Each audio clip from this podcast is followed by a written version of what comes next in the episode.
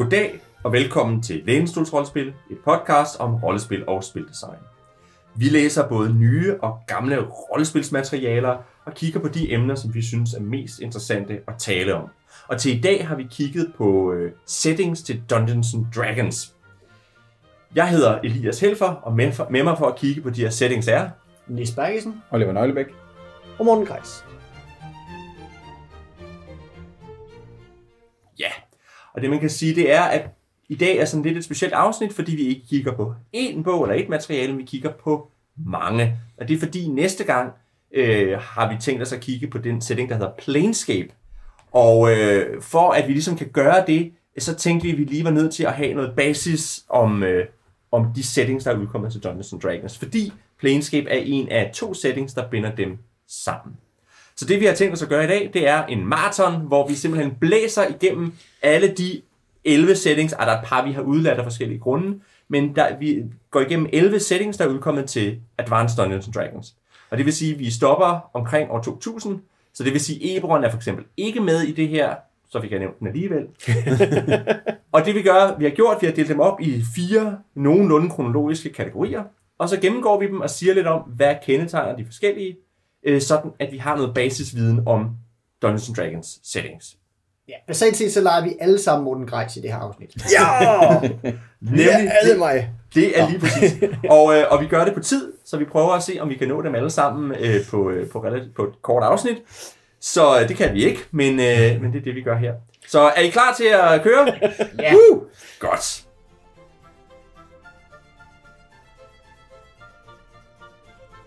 Og vi starter med nogle af de ældste settings, der er udkommet til Dungeons and Dragons. Vi starter nemlig med nogle af dem, der har været hjemmekampagner for nogle af skaberne af de første udgaver af Dungeons and Dragons. Og Nis, du starter simpelthen med øh, urfaderens egen hjemmesetting. ja, jeg starter med Greyhawk, øhm, som var... Øh, ja, tager sit udgangspunkt i Gary Gygax's egen hjemmekampagne, som foregik i hulerne under, Øhm, øh, under Castle Greyhawk.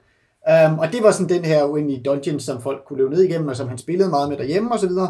Og så var der efterhånden nogle karakterer, der øh, kom igennem de her dungeons. Og, sådan her. og på den måde begyndte det, da de så skrev øh, ned og udgav ting, så havde de her troldmænd, som havde været igennem en kampagne, de udgav, de lavede jo for eksempel spells, så Melf fra Melf's, Magic, uh, øh, Melf's uh, Acid Arrow og øh, Tensor fra Tensor Exploding, det skal sådan noget, er jo karakterer, der har været i Gygax's kampagne, Og Mordenkainen er også, og? Mordenkainen er også en karakter og derfra. Bigby. Og Big B. Og alle, alle de kendte. Altså, det, det er...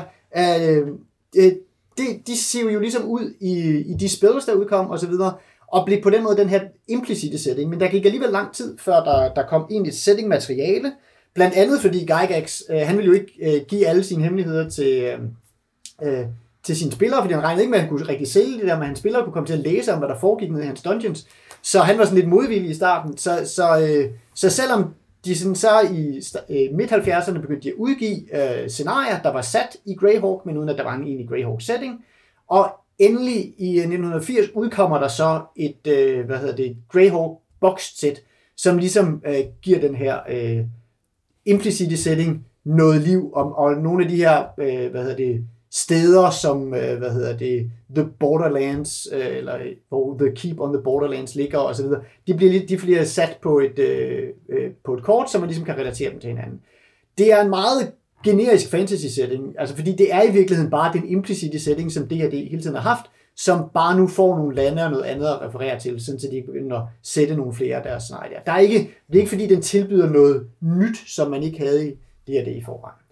Bortset fra, at man havde jo ikke noget D&D, før den her kom, så det er også i den her setting, at det der, at det er ligesom grundstammen til Dungeoneering er lagt, ikke? Altså man kan sige, altså det, det er der grundstammen til, at have settings er, men, for, men tidligere var forventningen jo bare, at du lavede jo bare din egen setting.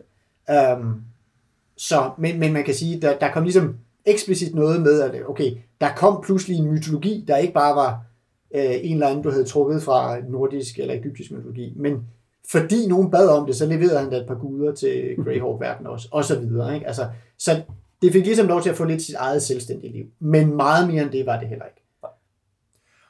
Men så kom der en udgave mere, og der var også en implicit setting med der. Ja, øhm, som vi var inde på, da vi snakkede om D&D Basic øh, for nogle episoder siden, jamen da vi spillede introscenariet, der, var, der udspillede sig i The Realm of Man. Der var sådan meget diffus løst, fordi med D&D på det her tidspunkt, så følger der jo ikke nogen verdener med i modsætning til D&D 5th edition, som er jo indlejret i Forgotten Realms, ligesom D&D 4th edition var det, mens 3rd edition refererede til Greyhawk, helt undtagelsesvist.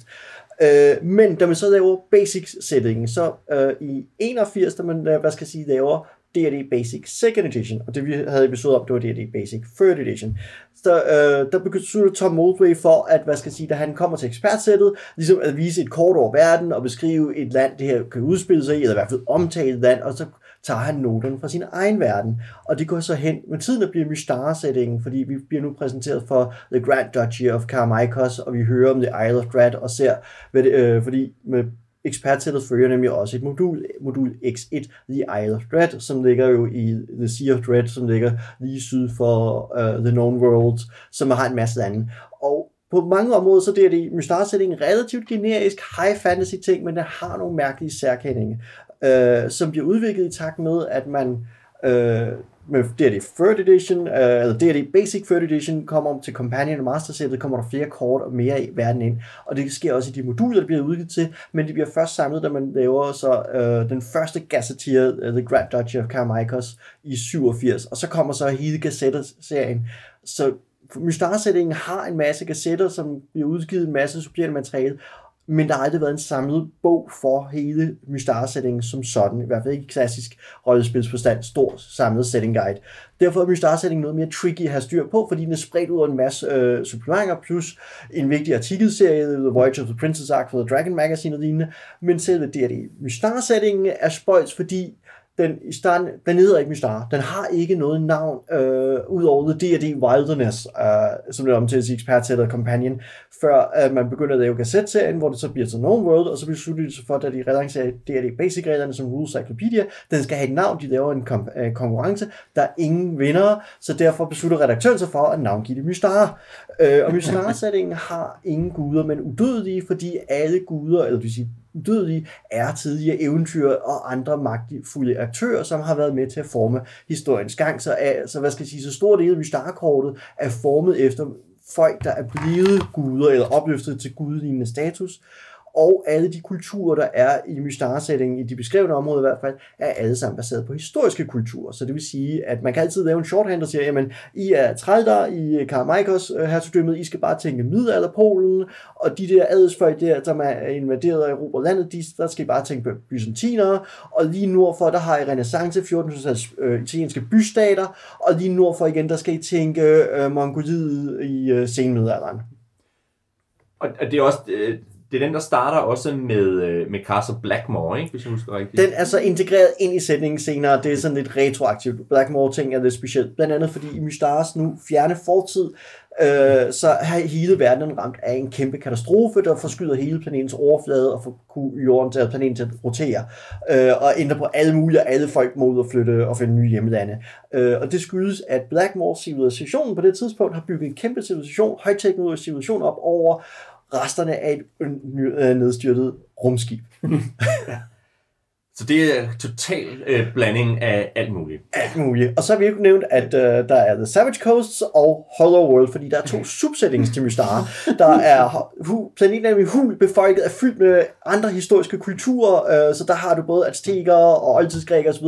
De har selvfølgelig deres egne flavors og navne osv., men alle historiske kulturer, du kunne tænke dig at forestille dig osv., de bor et sted inde i en huleverden. Og så er der The Savage Coast, som ligger vest for den kendte verden, hvor at en vældig forbandelse ligger over hele landet, og der skal vi sådan tænke Mellemamerika, sådan Mexico-agtige kulturer, men jorden er forgiftet, øh, men der er det her røde metal, man kan bruge til at beskytte sig mod forgiftningen, øh, og den giver dig overnaturlige kræfter, men kun så længe du har nok af det her materiale, og det forfalder så du er nødt til, så alle er i en konstant jagt efter mere af det røde metal, fordi så kan de beholde deres kræfter uden at blive forvandlet til vandskabninger. Uh, og derfor er det et fuldstændig ustabilt område politisk. Og nu du nævnte Blackmore, bliver jeg jo nærmest nødt til at nævne, at den Blackmore findes også i Greyhawk, fordi Blackmore jo var en setting, uh, så det var det Arnesons, uh, øh, så vil jeg huske, setting, og der var jo spillere fra, hvad hedder det, øh, Gygax's kampagne, som også spillede i Andersens kampagne, så der var der karakterer, der ligesom var begge steder. Og for at forklare det, så blev der ligesom lige malet et område ind, dels som sådan en homage til det, men også sådan en, så kunne man godt forklare, hvorfor man var i Blackmore, selvom man jo lige havde været på eventyr i Greyhawk. Og det viser jo meget tydeligt, at det er nogle hjemmekampagner, som er lidt koblet sammen med alt muligt. Ja.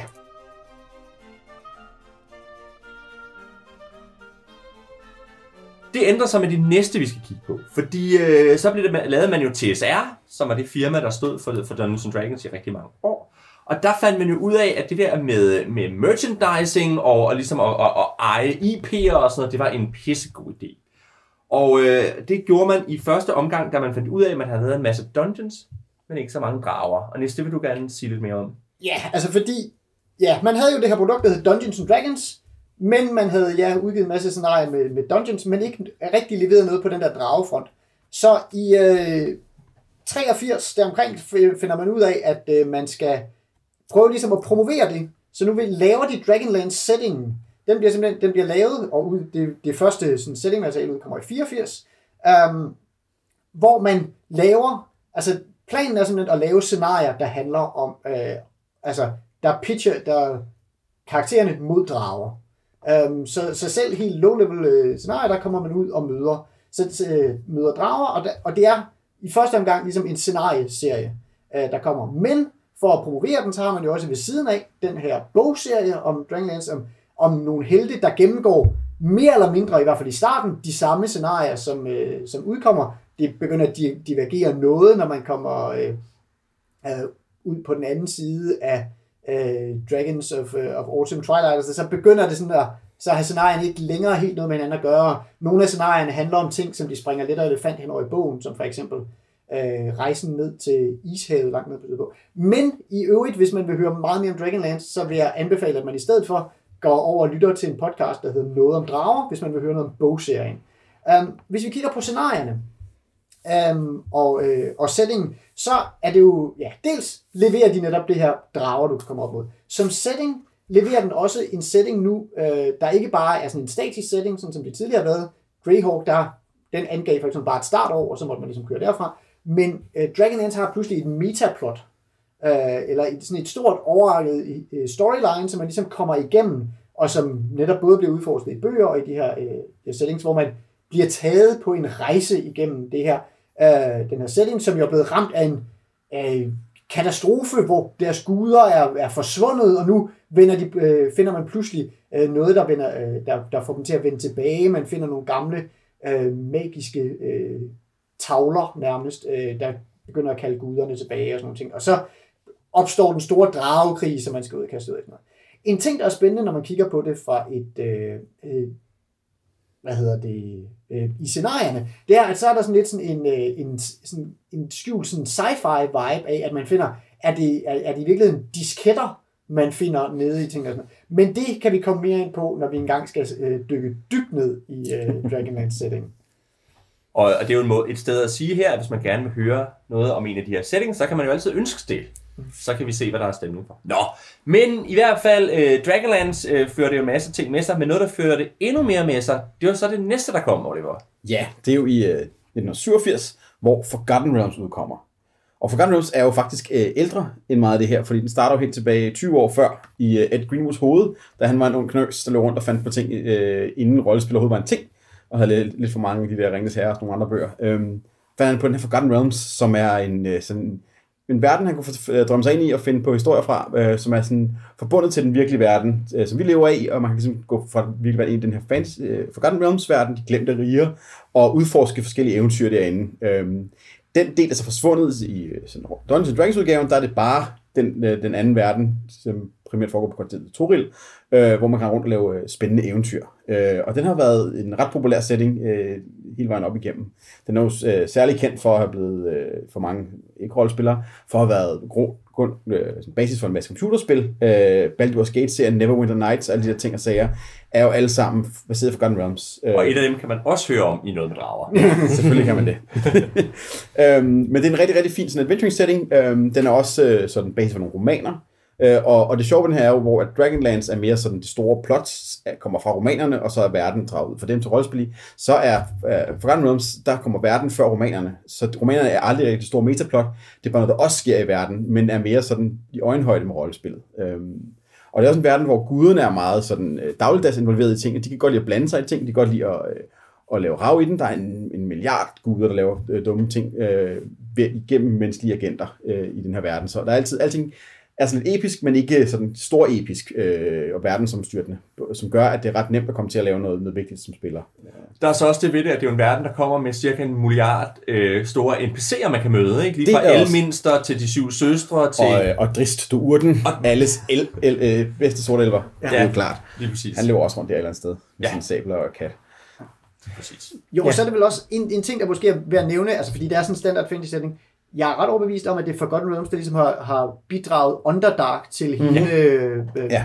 D&D-mytologien. Ikke? Altså, så det er ligesom en af de der ting, der er vokset fra Forgotten Realms og ud i, i alle deres verdener. Ja, det er sådan, man kan sådan langt se ting fra Forgotten Realms blive sådan standard øh, i tiden efter den, den opstår, bare flyder ind i sin, og, og displacer nogle ting fra de tidligere settings i, i sin grundmytossen. Og ret mig, hvis jeg tager fejl, men at Drow, tror, ej, Drow kommer et andet sted fra, men får mm. virkelig... Ja, det er jo, det er jo Drist romanerne Ja, ja, af, præcis. af Salvatore, der kommer ind der og, og tager Ja, en fordi det er jo et gammelt skotsk ord for en form for fe eller alf. Ja, ja. Øhm,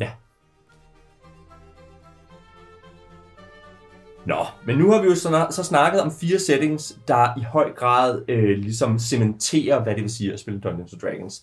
Og så i øh, fra slut, slutningen af 80'erne og i løbet af 90'erne, så finder de jo ud af, at man også kan lege med settingen og ligesom ændre lidt ved nogle af grundpræmisserne. Og øh, Morten, du snakkede om noget med rumskibe. Ja, der er nemlig Spelljammer, og Spelljammer er en af mine yndlings D&D settings. En, jeg har fået spillet alt, alt for lidt i. Øh, så kommer 89, og det handlede simpelthen om, at, øh, om rumskibe, fordi at rollespillere, der sidder og spiller for Forgotten Realms, Greyhawk eller Dragonlance, de er jo på Toril, Earth og Kryn, og det er jo tre separate verdener, men ved at tage sit magiske rumskib, så kan man nu flyve fra den ene verden til den anden. Og det, der er sjovt ved Spelljammer, er, at hvor vi har ting som science fantasy, altså det vil sige, sådan, eller Star Wars. Star Wars, jamen, da han Solo flyver afsted i tusindårsfalken, så har han to troldmænd, eller, men eller en troldmand og en troldmandslærling med sig ombord, ikke? En Jedi og hans øh, lærling. Øhm, så hvad skal jeg sige? Så i science fantasy er vi vant til, at rumskibe er teknologiske vidunder, og så kan der være overnaturlige elementer, eller fantastiske elementer i, i genren. Spelljammer gør det omvendte. Den går ind og simpelthen siger, jamen rumskibe er magiske vidunder, så det vil sige, at alle rumskibe, der er i den her verden her, er simpelthen magiske skibe, øh, og der er intet mekanisk eller elektrisk, øh, eller elektronisk eller noget som helst. De er drevet af magi, og de findes via magi.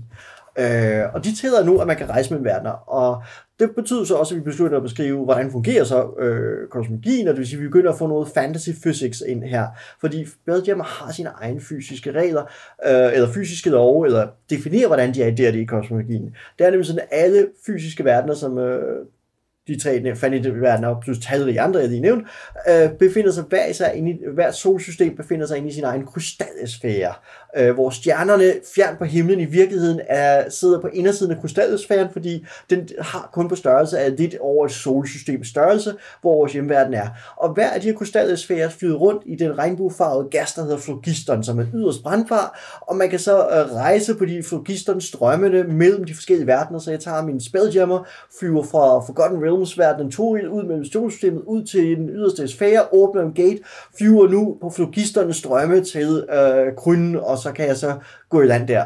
Øhm, og det kan jo fordi, at som jo alle ved, så en hvert objekt, der kommer ud i det ydre rum, har sin egen tyngdefelt, og jo større det er, øh, det større objektet er, det så større tyngdefelt har det, det vil sige, at en kæmpe kan for eksempel have sin egen atmosfære med, fordi han er stor nok til at have sin egen atmosfære.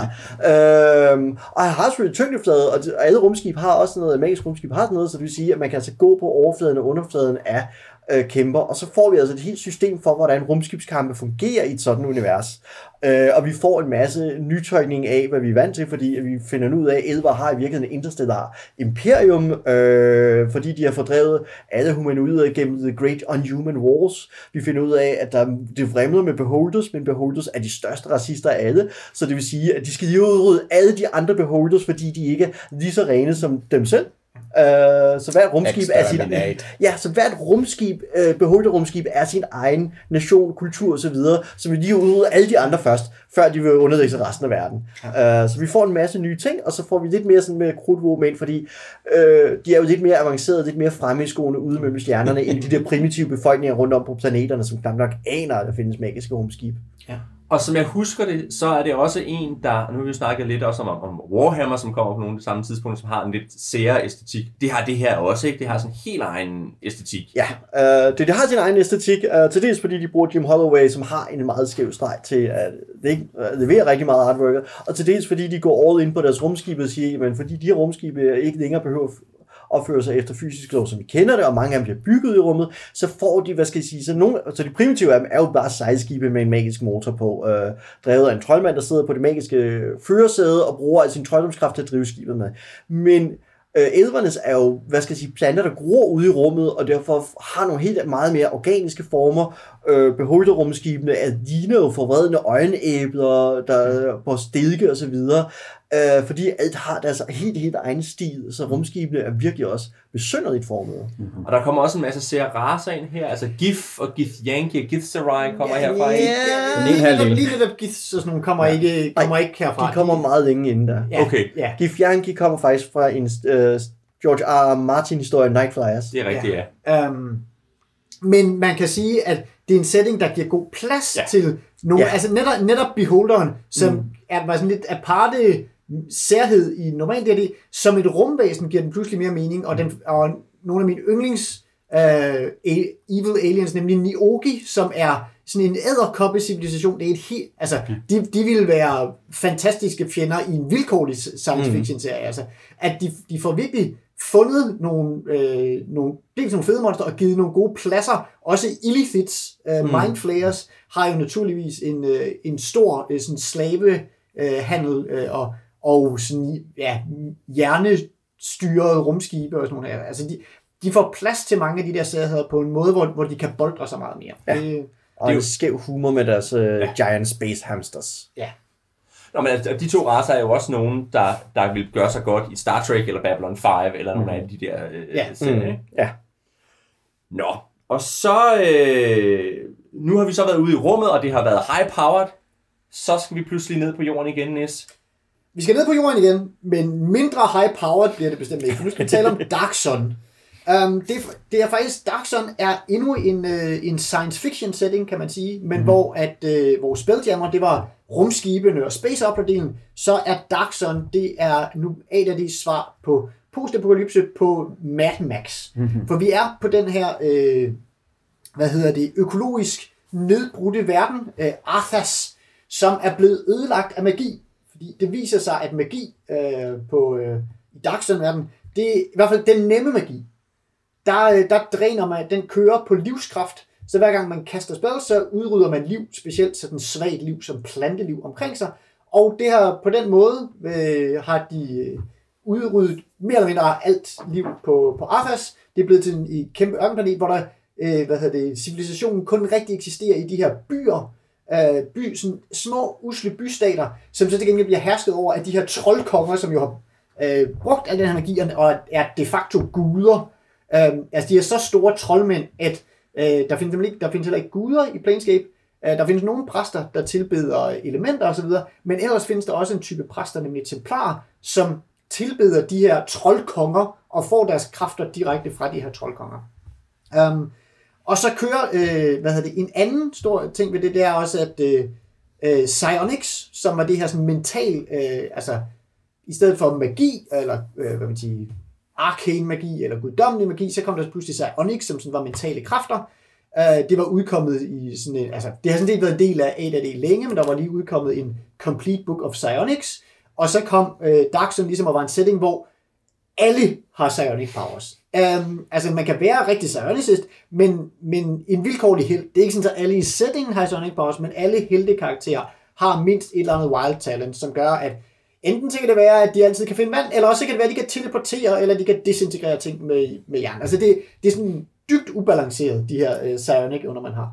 Og for lige at skrue op for power, øh, så i stedet for, at man i normal AD har stats fra 3 til 18, så i, hvad hedder det, og måske kan komme op på 19 med en racial modifier, Så i Dark Sun, øh, så er man rigtig Übermenschen, som har stats fra 4 eller fra 5 til 20, mm-hmm. og som kan booste den med racial modifiers helt op til 24 i styrke, kan man have, hvis man er en half giant.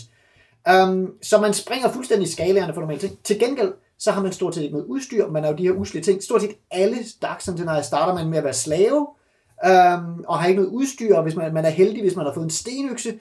Um, det løser man relativt hurtigt, fordi som sagt, nogle gange har man karakterer, der kan teleporte og eksplodere ting med hjernen. Um, så det er ikke fordi, at man, altså det der med at holde de her karakterer som slaver, det, det går ikke så længe. Men, men det er stadigvæk ligesom der, man starter. Og igen er vi ude i en setting, der principielt har et metaplot. Uh, der er en lang, der er en bogserie, The Prison Pentad, som, uh, som gennemgår, uh, hvad man siger, hvordan den her setting måske kan komme tilbage på fod igen. Og, og, og der er nogle øh, sideløbende scenarier, der gennemgår meget af det samme med, at måske har man fundet en, en profet. Øhm, jeg kunne blive ved, fordi mm. Dark Sun er en af mine store yndlingssettings.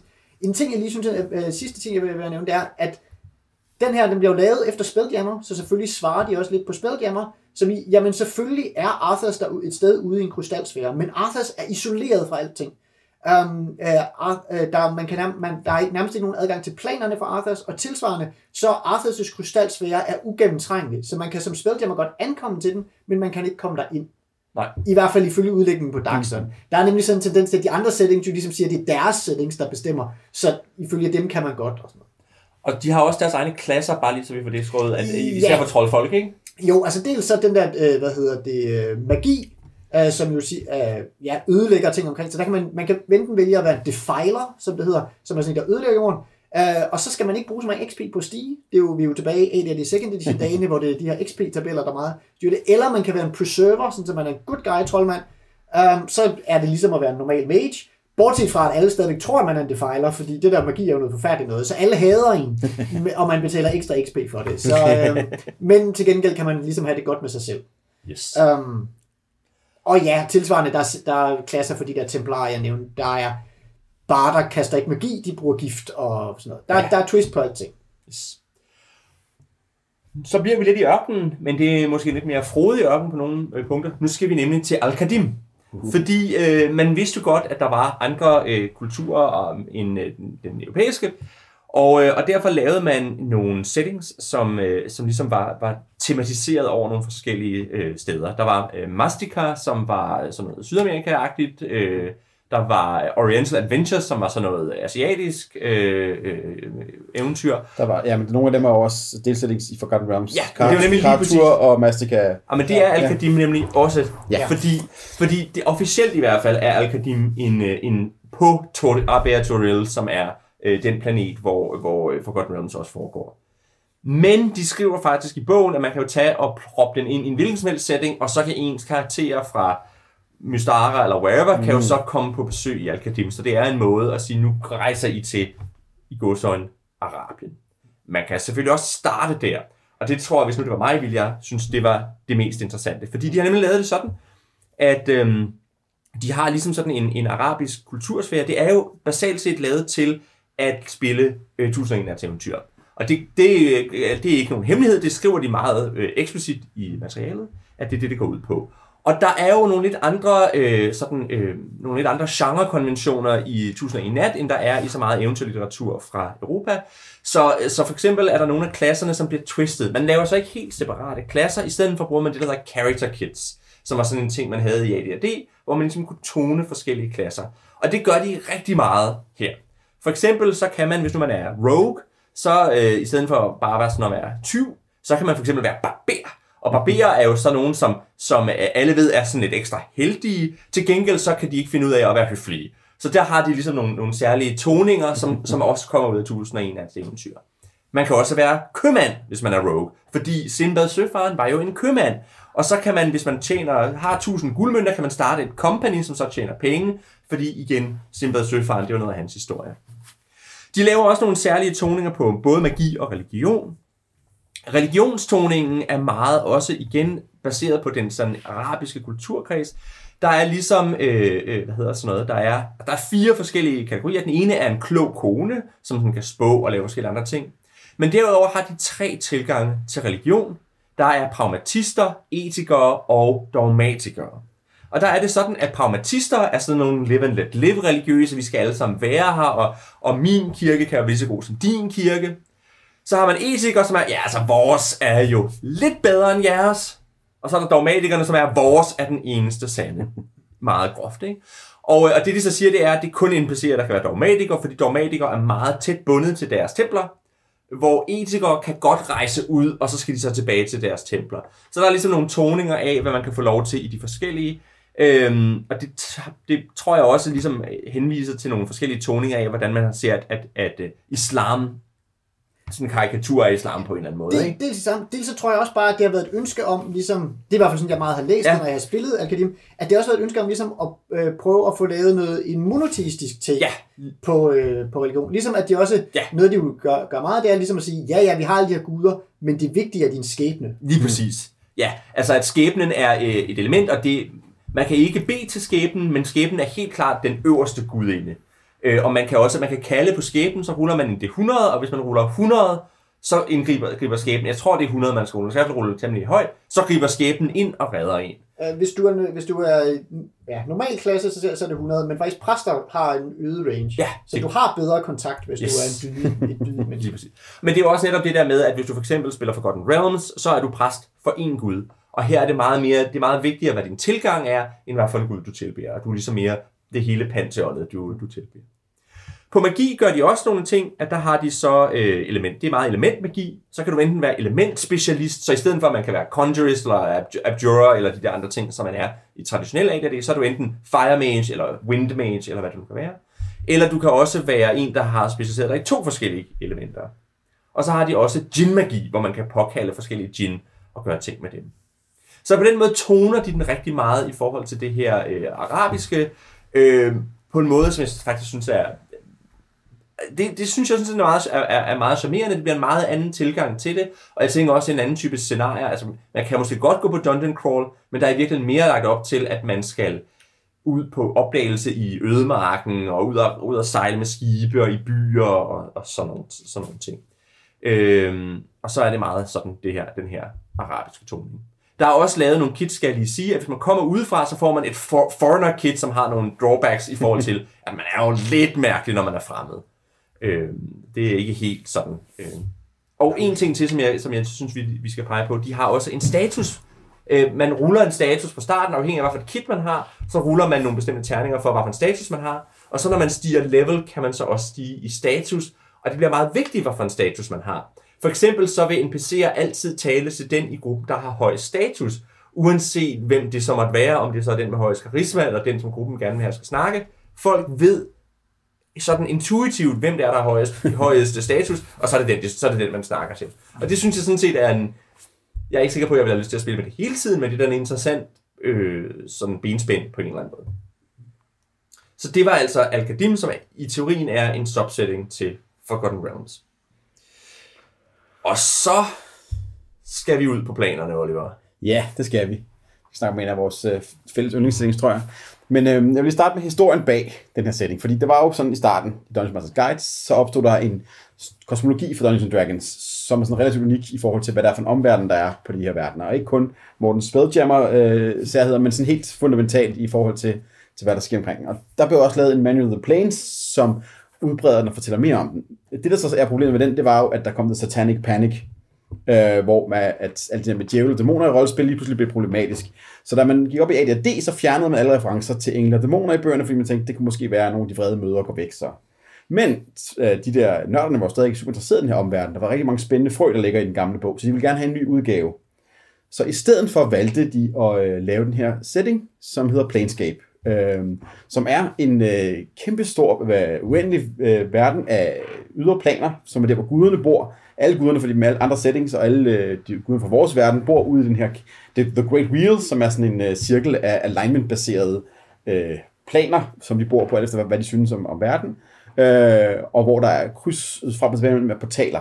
Og det hele er samlet omkring en, øh, en, en by i midten, som er sådan hele kosmosets centrum, som hedder Sigil, som er der, hvor alle mødes og, øh, og, og, og nu på skulder, som det hedder på engelsk, øh, øh, og har ting at sige at gøre hinanden. Øh, og det, der også gør, at Planescape så, så, så spændende, er, at den ligesom lavede, taget de her kæmpe kosmiske ting og sager, og nogle af de største monstre, der findes i bøgerne, og så lavet en setting, som man kan gå til som første level karakter, og have lov til at være i en verden sammen med de der kæmpe store dæmoner, man ellers ikke ville kunne til at møde øh, før slutningen af ens spillerkarriere. Øhm, og så den lavet sådan en helt fantastisk, øh, sådan sprudlende øh, variation af steder, man kan komme hen, fordi hver plan er unikt, og fuld af unikke steder inde i sig selv, øh, og alting er, er, har en lidt sjov twist. Øhm, det handler meget om tro, for eksempel også, fordi det er guderne, der er derude, men ikke kun tro på guderne, det er også, hvordan sådan, er ens verdenssyn er en vigtig aspekt i den. Alle, øh, der bor derude, er medlemmer af sådan nogle øh, fraktioner, som alle sammen er sådan ideologisk funderet i forhold til, hvad er min plads i hele det her u- uendelige univers. Øh, man gør det virkelig mere filosofisk end, øh, end dungeon crawling. Med køller. Filosofer med køller. Ja. Filosofer med køller, det er beskrivelsen af folk derude, ja. Ja, mm. rigtig meget det, de laver og laver. Og, og, øh, ja. og det, der også gør den sådan enormt øh, charmerende som setting, er jo, at de har haft en illustrator på øh, alt materialet, i hvert fald i starten, øh, som er Tony DiTalisi, som har lavet alle illustrationerne til den. Han har også lavet nogle af monsterne i øh, second edition Monsters Manual, men det er ligesom her, han får også bare folde sig ud. Så ligesom hans streg er også med til at tegne hele den her verden, fordi han har ligesom stået for alt, hvad der er af, af billeder øh, i bøgerne. Det kan man godt undre sig lige at gå ind og Ja. ja. søge på ham, fordi det er altså, han er super er enormt fantastisk. Vi smider et link ind i kommentarnoterne Tak. til uh, Yes. episode, episodenoterne, mener jeg.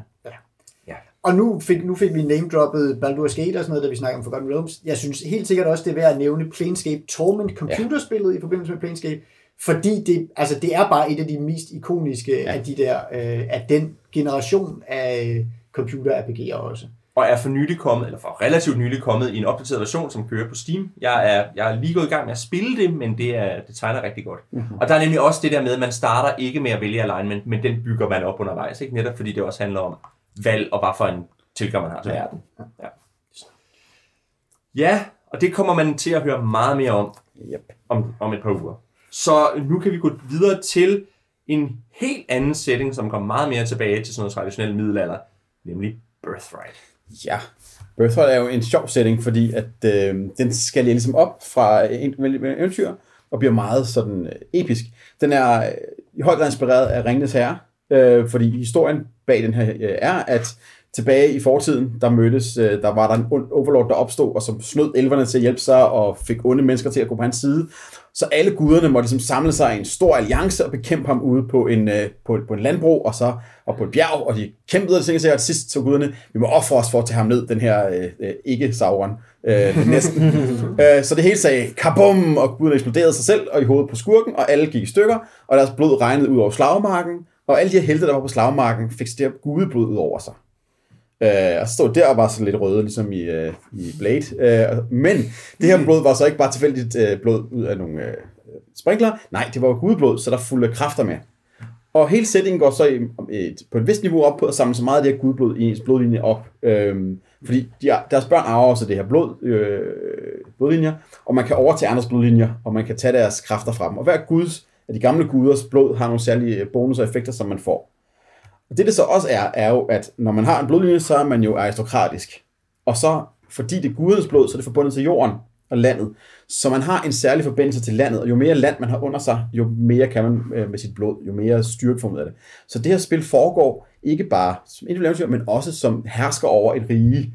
Man starter med nogle små knaldede øh, øh, øh, enkelte herretugdømmer ude i udkanten og ting og sager, men hvis man er dygtig nok, så kan man overtage mere og mere og opbygge det og, og tilføje øh, struktur og templer i det over sådan nogle øh, seasons, øh, årstider, som ligesom kan bygge sin- sine ting op og have store konflikter med de onde skurke øh, og tage deres land fra dem. Så det er meget også, der ligger jo noget i det, og det er også net- netop med, at man, man skal bygge sit eget fort og Mm. lave sine egne, sine egne holdings og sådan Ja. noget. Og det er meget en del af det her. Ja. Der er jo også kommet et, øh, der er også kommet et spil, som minder i virkeligheden lidt om, øh, øh, hvad hedder det, Crusader Kings, eller nogle af de der spil, ikke? hvor man spiller en herre, Ja. som så regerer sit, sit hof, og så kan man også samle folk sammen, man kan gå på krig og gå på eventyr og ting og sager. Men det er meget baseret omkring det der politiske spil også. Ja, det er meget strategisk computerspil. Ja. Så. Jo jo, altså, og på eventyrsiden kan man sige, der er det netop, altså der er det netop det der, altså det er jo Highlander, ja, det er i høj grad Highlander. Fordi man netop, hvis man har det rigtige øh, våben, altså der er også noget specielt metal, man skal bruge til de her våben, Ja. så kan man ligesom gå rundt og, og stikke i hinanden, og netop stjæle blodskræfterne, som Oliver også var inde på. En anden ting, jeg synes, jeg har, jeg har spillet det en smule, øhm, det er meget, også meget sjovt, fordi det lægger faktisk, det lægger ikke op til, at alle i sådan en gruppe Nej. er, øh, er af blodet. Det lægger op til, at der typisk er en i gruppen, der er af blodet, og de andre så ligesom er, øh, hjælper med. Så, så det er også sådan et, det er også et take på AD&D, hvor man ligesom har en slags hovedperson, Ja. ja. eller, eller har sådan en Buffy-agtig øh, indstilling, ikke? hvor der, der er ligesom, der, er- der er hovedpersonen, og så er vi, så er vi sidekicks, der er ikke af den grund er mindre betydningsfulde, Nej, nej. men det er bare en anden historie, man Og de andre, og, og, og de andre øh, classes har hver deres egen sådan separat netværk ovenover kort med bare land. Mm. Så som præst, så skal du have kontrol med kirkerne i det her land. Og det behøver ikke kun at være i din ven, øh, partyleaderens øh, domæne, du kan også have nabodomænernes øh, kirker, fordi sådan er det jo. Og Rogan har sit Thieves Guild, der blander sig alle steder og som ting og sager. Men jeg tænker, det er på den måde, og nu kigger jeg også lidt over på vores historikere, at det er jo også en måde at, at tage sådan en europæisk historie, ja. hvor man netop har altså præster, hvor, hvor biskoppen i Lübeck har kontrol over ting i Danmark, og at den danske konge kan godt have holdings andre steder, og altså at man har det her, de her netværk af mm-hmm. fiefdoms og ting og sager. Og det, jeg tror også, det er en måde ligesom at gøre dem begribelige for sådan en amerikansk ja. rollespillerkultur øh, på, ikke? Det tror jeg også. Og så og det, jeg synes, der er sjovt ved det, er, at det tager noget af den del af D&D, som er meget forsømt, nemlig fyrstedelsspillet, fordi mm-hmm. det, det er en meget nedtonet og basalt set siden 3rd edition ikke eksisterende del af D&D. Uh, men her var en sending, der sagde, okay, hvad nu hvis vi starter med det her fra level 1 af, i stedet for at begynde på det her, når I rammer level 9, fordi D&D Basic, som jeg var inde på, der er ideen er, at når man rammer level 9, så begynder man, uh, så skal man helst begynde at have sit første fyrstedømme, og så skal man arbejde sig derud af og sådan nogle ting. Um, så, det, så den er meget op til, at det skal, det skal være en del af spillet. Jo, altså, ja, man kan sige, at, der, at det har været den, ligesom Planescape-agendaen var, hey, skal vi ikke få de der planer i spil til, for folk, der bare spiller low level, så var det her, skal vi, hey, skal vi ikke få det der Lord-spil øh, mm-hmm. spil, øh, i gang for folk, der spiller low level? Mm.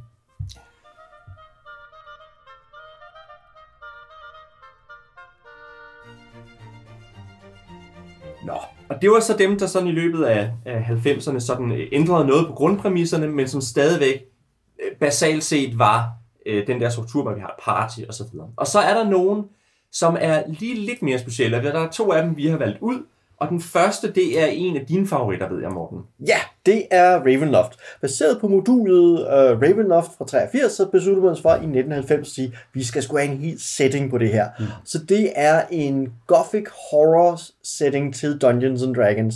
Og noget af det, der er sjovt ved den, er, at hvad skal jeg sige, hvor alle andre settings ligger op til, at ens karakter enten er født ind i den, som i Greyhawk og Forgotten Realms, eller at man enten er født i den, eller ankommer til den, som i Spelljammer og Alkadim.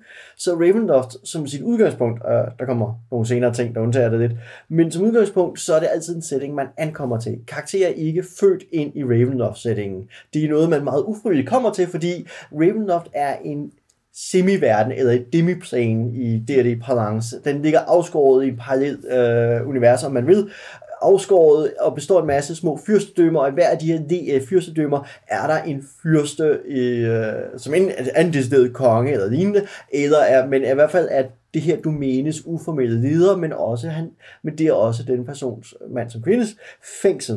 Øh, det vil sige, at Grev Stratford Zarovic har et af domænerne her, han bor på sit så men han er evigt fanget i dalen Barovia, han kan ikke forlade den. Men til gengæld så trækker togene, som øh, omgiver landet, trækker folk ind i den her horrorverden. Så det her, det var et forsøg på ligesom at forklare, hvordan laver vi horror, men uden at hvert eventyr skal være et horror-eventyr. Så ideen var at skabe en verden, hvor Game Master kan sige, i nu, i dagens anledning, så vi kommer rejsende på landevejen, så bliver det toget, togene kommer, og når først togen letter, så er man et andet sted, så er man fanget i redselens øh, dimension. Og nu må GM til at understøtte det her, indføre de specialregler, som er en del af det, nemlig fear checks, horror checks, og lidt senere kommer også madness checks, og så fordi det er nu en ond verden, så korrumperer den også. Øh, uh, et særkendt ved mange af de her D&D specialsettings, Planescape især, uh, øh, men også Ravenloft, er, at magi bliver transformeret. Der er særregler for, hvordan din formular fungerer. Det vil sige, at din Detect Evil kan du ikke længere stole på i Ravenloft, fordi det her er det ond plan, så det har ikke tænkt sig bare at give dig de oplysninger, du har lyst til. Det, det korrumperer, øh, det forvrider effekten af nogle spells, og det korrumperer andre, så det vil sige, de spells, hvor man går ind og siger, Vampiric Touch, det er egentlig ret ondskabsfuldt. I, I Ravenloft er det ondskabsfuldt. Du kan få en bonus for brugen, men du kan også blive korrumperet, du kan blive hørt af The Powers, som så giver dig en gave og en forbandelse, øh, som er stille roligt som eventyr korrumperes, hvis man fejler sin power check. Så det er både ved at bruge forkert magi, men selvfølgelig også ved at begå amoralske handlinger, det vil sige, at et mor er noget, som vækker de mørke kræfters opmærksomhed.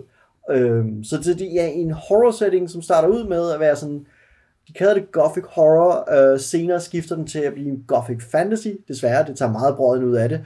Øhm, og så begynder de i det sene materiale, som nærmest primært er fanmateriale fra 3rd edition, så kommer der ind, sådan en, den store Ravenloft guide, så man kan spille i settingen, være født med karakterer derinde. Men som udgangspunkt, så er det karakterer, der kommer udefra og bliver fanget og bliver sendt hjem igen, når eventyret er slut.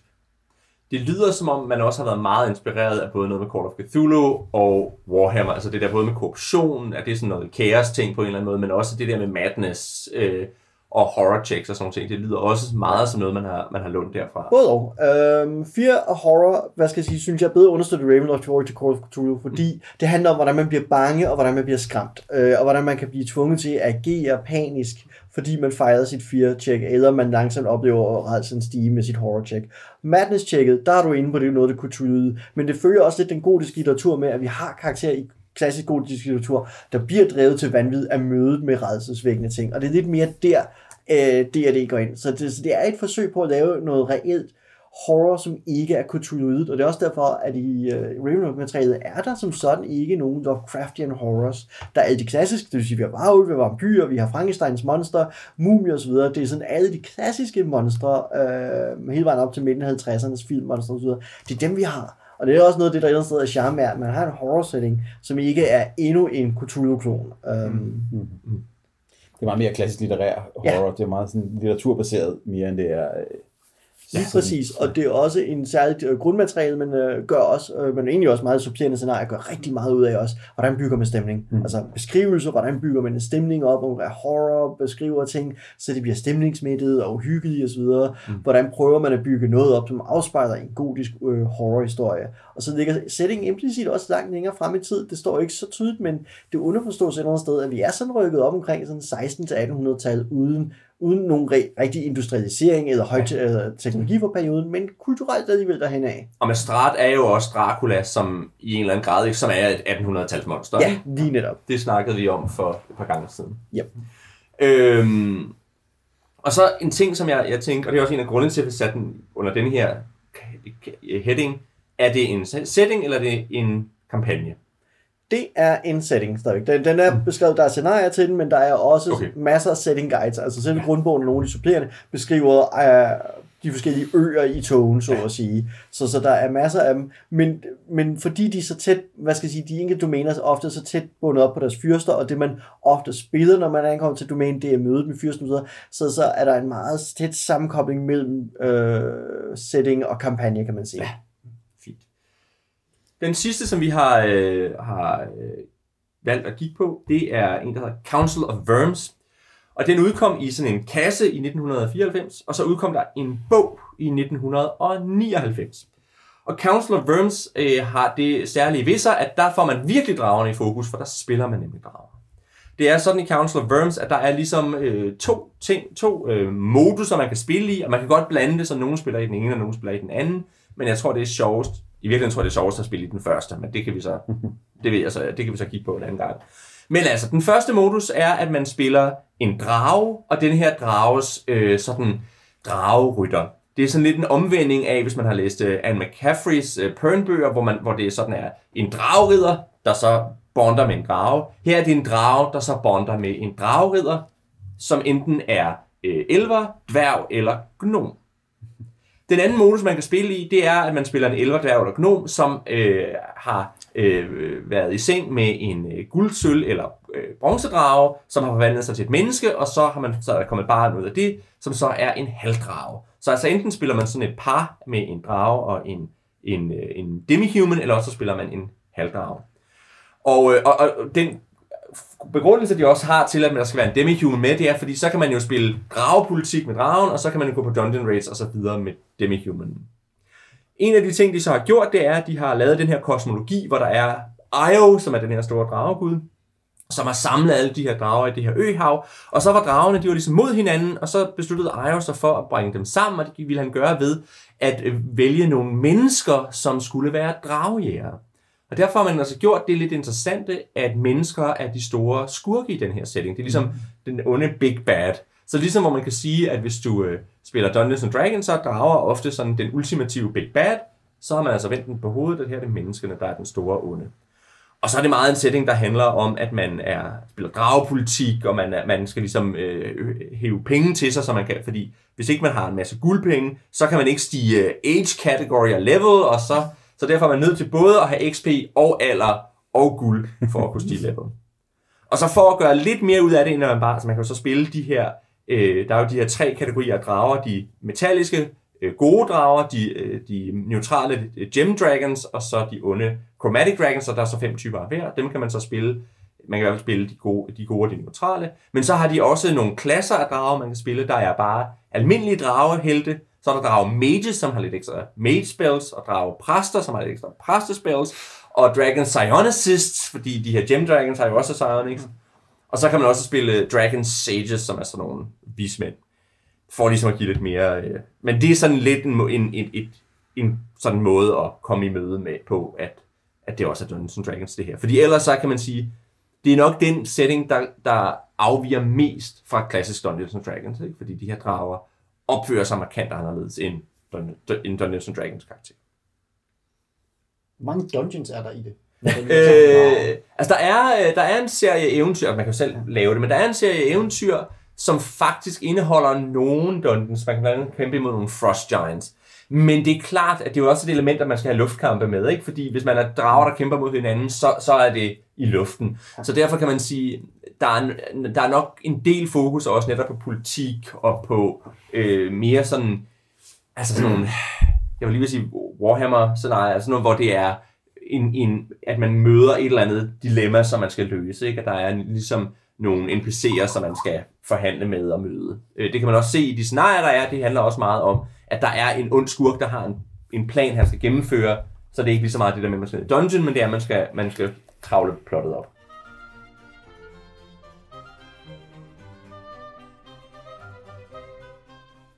Nu har vi været alle de her settings igennem, øh, og ligesom meget kort beskrevet dem. Øh, og næste gang skal vi snakke om planescape. Men jeg tænker, jeg kunne godt lige tænke mig at høre jer andre, hvis nu I skulle vælge en af de her settings, som skulle genudgives, hvad, øh, hvad for en ville I så allerhelst se i en ny og, ny og forbedret udgave? Har I et, uh, har I et bud på det?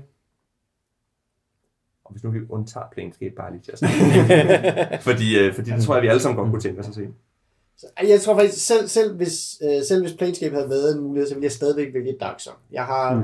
mit, mit hjerte banker meget for Dark Sun, og også fordi, selvom, selvom der også var noget fantastisk ved, ved, ved alle de, de måder, den var broken på, i, eller det, så ville det også, hvad man siger, jeg vil også gerne se den setting sådan taget under en behandling, hvor man, hvor det ikke bare, altså hvor, hvor det her power gaming ikke bare sådan havde fået frit løb, men hvor man ligesom havde tænkt, okay, men skal vi ikke også prøve at få det her med, og skal vi ikke prøve at få det hele til sådan at, at virke, sådan, så det ikke bare er fortællingen om at være slaver, men man rent faktisk godt kan, kan få oplevelse, altså ikke fordi jeg synes, at det er fedt, at man skal holde sine spillere nede eller noget, men bare sådan, så man kan ligesom tro på den fortælling om, at man starter som slaver, eller hvad man skal sige.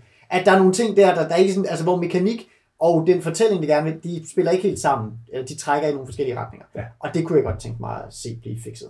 Man kan også sige, at det der med at starte som slave, sætter også trumf på det der med, at man starter som første level, og så kan man snige derfra, ikke? Ja. Dark Sun starter på level 3. Ja. Men du starter, i hvert fald, du starter i hvert fald i bunden og arbejder deroppe. ja. Ja, godt. Morten, hvad med dig?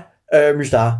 Ja. Altså, det er en setting, jeg øh, så, hvad skal jeg sige, den dag i dag stadig spiller i. Mm. Uh, det er min default uh, go-to D&D setting, um, så derfor vil jeg jo gerne se, uh, se den relanceret og se mere materiale til den. Uh, og det er vi i hvert fald i, det, i Mystar communityet meget åbningsfuldt om. Vi ved godt, det kommer aldrig til at ske, men man har lov at drømme. Uh, ja. så, så det Svært, svært at vælge, skulle man vælge en. Ja. Øhm, altså, Planescape bør altid være mit hjertebarn, men jeg har faktisk Ja. lide, at den er 90 er ramt, øh, og at den får lov til at ligge der tilbage i fortiden. Så den har jeg egentlig ikke øh, lyst til at sætte på, selvom øh, vi har øh, det.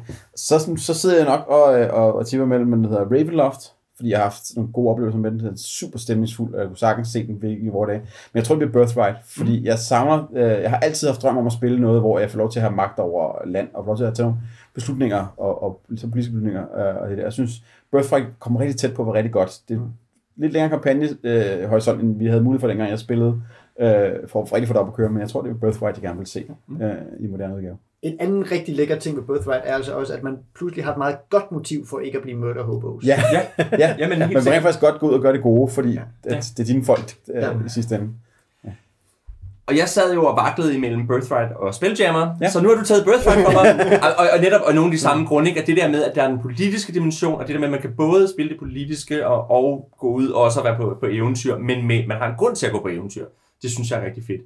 Det, jeg synes, i virkeligheden, det ved Spelljammer er, at jeg kunne godt tænke mig at opleve Spelljammer. Jeg synes, der er en masse charmerende ved det, men jeg, vil, jeg tror ikke, jeg ville kunne holde ud og gå tilbage og gøre det i AD&D. Men det der med at, at kunne gøre det i en moderne setting, det der med, der er det der weird, øh, sådan lidt science fiction-agtige øh, ud i rummet, der er også noget sådan lidt søhistorie over det, altså noget pirathistorie Meget over det. Ikke? Der er rigtig meget pirat over det, og, og det er jo i virkeligheden, altså, hvem kan ikke godt lide en god pirathistorie? Mm. Øhm, og og øh, altså også bare det der med, at der, jeg synes, der, den lugter også lidt af noget af den der Valentin, der, er- der er nogle af de der historier, som også lidt minder om, og at det er sådan en, det er en lidt interessant setting, og, og, og det er noget, som da jeg kom til at spille rollespil, der var den allerede gone, så det er noget, jeg aldrig nogensinde har haft muligheden for at komme til at snuse til. Så derfor kunne jeg godt tænke mig at få lov til at prøve at sejle ud i en spelljammer.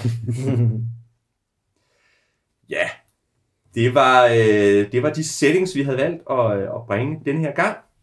Og øh, som sagt, hvis der er nogen af jer, der, øh, der godt kunne tænke jer at høre noget mere om en bestemt en af dem, så må I jo sige til, og så skal vi se, om vi kan rykke den fremad i køen, for jeg ved, det er alle sammen nogen, vi godt kunne finde på at snakke mere om på et tidspunkt.